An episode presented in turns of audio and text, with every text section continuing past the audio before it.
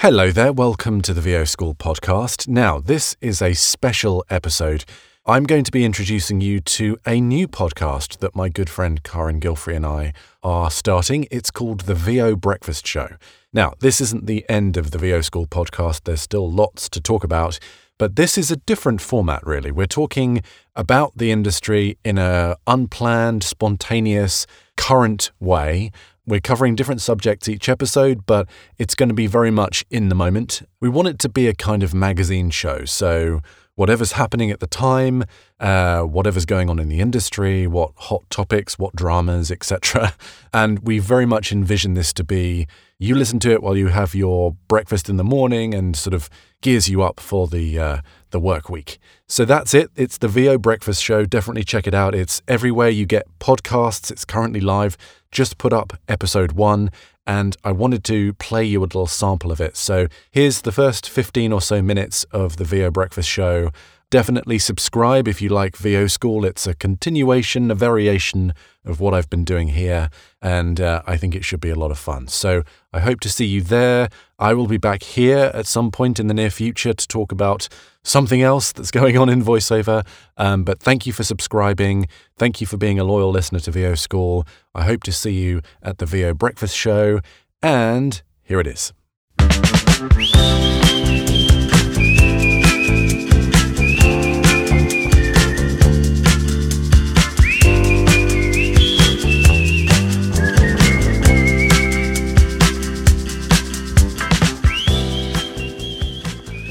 Morning, good morning. Is that we can start every show with singing in the rain? Well, you can you can start it that way. That's I'm fine with that. Jamie, yeah. how many auditions did you do over the weekend? oh, over the weekend, two, Two? maybe maybe less than that. One. Really? Yeah, I didn't do any over the weekend. Oh, see, any. I always get mine like on Friday night, and then I typically don't do them until Sunday night, Oh, see, I try and get mine done Friday and then they're night. due on Monday. Yeah. Yeah, I should do them on Friday. I try to do as many as I can Friday, but um, my kids and I, and Sean, my husband, actually, we're all in the Music Man. And we rehearse on Friday nights, but the kids' rehearsal starts at five. And so by the time everyone's home from school and we go out the door, it's like, and by the time we get back, it's like 8.39. Yeah. So I wait until Sunday sometimes. And what we're we're alluding to here is that agents. Oh, by the way, because we haven't set this up at all, the we're talking about auditions today. Everything about auditions. Our first episode, we're we're devoting it to auditions, and we're talking about this phenomena of agents sending a million auditions on a Friday night. which is kind of nice because I feel like it's nice to have auditions that you can take a second to think about. Yeah, Like, I always appreciate when there's a video game audition that has a lot of different roles in it and long scripts that are the audition sent on Friday. And then I open it up on Friday and I look at it and I kind of think about it. And then I do it on Sunday when I know I have, you know, more time. That's nice. I don't mind that. And but I don't really mind rush auditions either because let's talk about the audition process, Jamie. sure, yeah, Great, the- okay. It really does depend on the genre, like you said. Um, Yes. Video games, there's a lot of backstory op- often, so you have to read a ton of plot backstory of the character, and there's a lot of prep that goes into it. You know, you, often you get artwork, so that takes a little bit of sort of figuring out. But if it's like a promo or a commercial or a corporate thing, you can kind of turn that around and bash that out immediately. So let me let's talk about our processes then, because I audition very differently from a lot of people, um, and uh, I'm sure you have your own way of auditioning as well. And we never talk about this with each other, really, No. in general, in voiceover. So let me just ask you. What is your audition process from the time an audition gets into your inbox until you send it send it out? Give us a step by step. All right, so a big part of it for me was actually getting this booth. Um, I'm in a Studio Bricks and I have it set up. It's pretty much ready to go at the drop of a hat, like immediately. So when I have auditions and I need to turn them around quickly, I can just get in here, press record and go, basically. It's like frictionless. I can just do it. So that, given the fact that they come in at any time of day and I work from home, it enables me to just turn things around quite quickly. That tends to be for agency manager kind of gigs because those things don't necessarily come in in bunches. What does tend to batch up are like the pay to play kind of gigs. And that mm-hmm. will be when I come in and line a bunch up and do them one after another in a big lump. Um, I don't tend to get too many auditions in a day because I'm a niche voice. So a busy day for me would be 10, um, but it's often more in the sort of five kind of range. So when, uh, for example, a manager or an agent audition comes in, I'll the first thing I'll do is check to see the suitability, make sure I haven't already submitted to someone else, make sure I'm right for the role, and uh, then I'll I'll come in. Well, for a start, I'll start recording outside of the booth. I like to make sure all the engineering technical stuff is done outside of the booth, and then I walk into the booth because I want to be in purely performance mode. And then um, I'll uh, have it up on the screen and I'll watch any reference videos or you know whatever else music listen to the music if it has it read the specs and then do the read you know read through it. And if i need to do it again i'll do it again. And if that's the only audition i need to do i'll then go out the booth stop recording and then put my engineer hat on. Now i don't go nuts with the processing or anything like that but i listen to it from a almost like a casting perspective like which one do I prefer? What do I like? What I don't like? Oftentimes it is just one read and I'll just go and trim out the front and the back and I'll send that. But I certainly listen through all the way before I send it off. And uh, I pretty much do that with every every audition. Um, so if it's batched, I'll record them all one one after another in the booth, and then I'll go out and I'll edit them and ultimately send them one after another as well. So very much splitting my brain between engineer and performer. Um, that's how I do it. How do you do it? I am completely the opposite in like almost every way. My life, my voiceover career, I I feel like it is built on efficiency, like trying to get out the most perfection the most professional product possible in the shortest amount of time.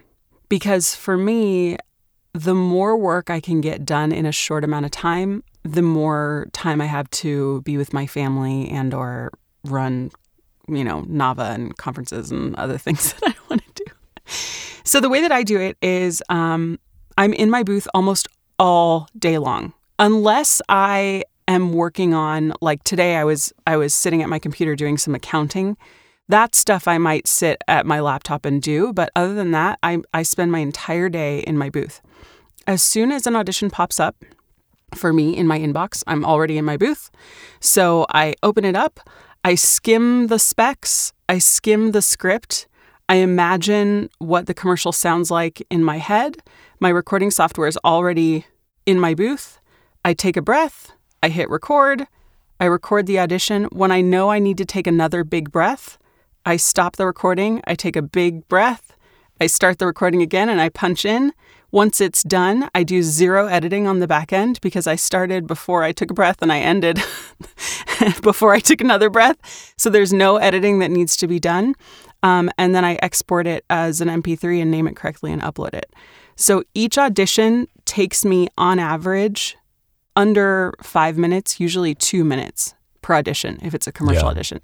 If it's um, something where I have to watch a reference video or if it's a game or something that takes longer time, I'll, I'll spend more time researching and prepping. But even so, it takes me usually under 10 minutes to do all of that and record the audition and send it off.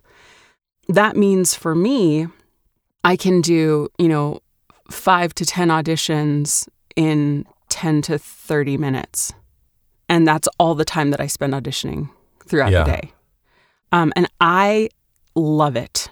I absolutely love auditioning that way. For me, it makes everything so low pressure because I'm never overthinking anything. There's there's just always another audition and another audition and another audition and I'm trying to just like connect to the script, give my read and send it off and then I don't even think about it. Like I don't even listen back through to hear how it how it went. Yeah. So maybe I've left a click or or a weird sound or a breath um, in a place where it wasn't supposed to be, but I don't I don't know of anyone who's ever lost a job because of mouth clicks no. or a click in the or Not like a unless it's a chronic know, problem. Yeah, exactly. Unless it's a chronic problem. I feel like even if you even if you made a mistake, you know, like hopefully you don't make a mistake. If I make a mistake, I stop the recording and I go back and I punch in and record over the mistake. Um, but for me, like starting as a live performer, if you're a live performer, you go on stage and you get one shot, and whatever comes out is what comes out, and you've given it your best, and that's what the audience hears. Like you don't get a chance to stop the the audition or the show and be like, wait, wait, wait, sorry, sorry, I'm so sorry. That high note was not what I wanted it to be. Can we go back a few measures? Thanks. Yeah. Like let's go back and so presumably you I mean not that you ever really do it, but you haven't seen any benefit in going back and trying it a second time or a third time. You just go with your gut instinct on the first read. So often my gut instinct on the first read, I'll get through two sentences and I'll go, oh, no, no, no, no. That's not what this is at all. Yeah. Like, uh, oh, I didn't realize this is a negative political ad instead of like a positive political ad or whatever. Like, and so then I'll just stop the whole recording. I'll delete everything I did because I'm not going to keep it. What's the point? Yeah. And then I'll just start again at the top. Or if I get like five seconds in and I mispronounce something, I'll just delete the whole thing and start again. And then, but once my first take is done and I'm going to do a second take, I just stop everything, take a breath, hit record, do another take. And then if I know in my heart, like, ooh, I like that second take better than the first one, I'll switch the first and the second one. Yeah. I'll keep the name slate at the top, but then just switch them. And I, but I don't listen back. I love that, and I wish I could do it. but I, I mean, for time saving purposes, yeah, that I, I really want to get into that. But from my perspective, there have been so many times when I've gone out outside of my performance mode, left the booth, gone and sat down with my headphones, listened back and gone, oh no, that wasn't, that didn't sound like it sounded in the room. And I'd had to go back in with a fresh perspective on it and I gave a much better read. I also, I think in, in some ways our careers are a little different because I'm not getting 20 opportunities a day. I'm getting five or six. so I have to book. Right. Each one carries more weight. So yeah. I, you know, I want to invest a bit more because, and just to elaborate on that a bit, because I'm a niche voice, being a British guy in America, I tend to get fewer opportunities than if right. I was living in the UK. More like your situation where you're in the US, you're American. So I'm just a regular, regular old 30 something lady. yeah, I mean, you know, I mean you're amazing at what you do. It's true. You no, it's no, no, no, no, but but I like to I like to talk about myself that way. I like that for a few reasons. One, because it just reminds me like there I literally have th- at least 3 to 7 friends who are as fantastic as I hope to be. Yeah. who I text with every yeah. day, And if I don't book it, they will definitely book it because we're all kind of interchangeable. And then that also takes the pressure off of me. Yeah. Like I don't have to be perfect. And and for me like I can feel as I'm doing it. Like you know from being a live performer as well. Like you can feel as you're doing it if it's great or not. Mm. For me, once I once I start to feel this is not great, I stop the recording and just delete it. Yeah. And go back and do it. But I do it in the moment. I find that the times when I'm not connected are the times when I'm criticizing myself as I'm reading the script. Yeah. Right? Yeah. So, like that inner voice in your head that as you're reading it is like, oh, Carin, that's not conversational. Like, you sound so announcery. Like, yeah. you know, the whole, the whole time. And for me, going back and listening through what I've just done reinforces that critical voice. Oh. So if. I go back and I listen back through, I'm more likely to go, "Ugh, Carin, that's not conversational. That's that. What are you doing there? You sound so announcery." yeah. And then that makes me stop and get back in the booth. And then the critic gets back into my head and goes, as I'm reading it, okay, is this more conversational? Is this less announcery? And then for me, I feel like it just gets worse and worse That's funny because the I'm more I analyze it. I'm the opposite because I give myself freedom knowing that I'm going to listen back to it later and go, yeah. uh, I can just do my thing knowing that, well, I'm not going to send something that's completely ridiculous because I'll review this later. Um, Yeah. That takes the pressure off for me because I know that I'm going to give it a second listen. But then that can, you can go nuts with that. I can totally see like you can go overboard and self analysis. And I think for both of these systems, exposure and just re- repetition takes you out of that insane making, you know, spiral. Because Yeah. for me, I'll listen back and go, yeah, that's fine. Yeah, let's move on. I'm not, I'm not angry at myself, or if it doesn't work, I'll go, okay, I'll just go and do it again. I'm not going to stress about it. And for you, you have the confidence that you can give that performance and know, I can just send that off. That's at the very least in the ballpark of what they're looking for. Yeah. And if they want me, they'll choose me. If they want Alyssa, Someone else. you know, they, yeah, yeah, Alyssa, exactly. Maria, Joey, everybody Yeah, else. Yeah, Morgan Meadows. yeah. Um, I what was I going to say about that? I was just thinking about how much I really love Morgan Meadows. yeah, she's great. Well, we lo- we definitely love her because we gave her the gig. I know we gave her the gig when we did our thing, but I was thinking about I was thinking about something else of hers that I heard recently that I was just like, oh, this is so good. it's great. Um, listeners, listen to listen to Morgan if you haven't. Yeah, Um, auditions for me are about trusting myself. Oh, and here's the other thing that I was going to ask you. How many times, Jamie, have you done an audition, whether it was a live audition with a casting director or something like that, and you've thought, oh, that was absolute crap, but then you booked the job? Oh, yes. Yes, it's a regular thing. Yeah, absolutely. I had this story. I feel like that's such a regular thing. I have this thing where one time I was at a in-person casting. I've told this story before, but I won't say who it was. I don't think uh, they work in the industry anymore, which is, you know, not surprising. Um, and this casting director was known for just not paying attention, not listening, not communicating, nothing. And they had this little like yappy dog,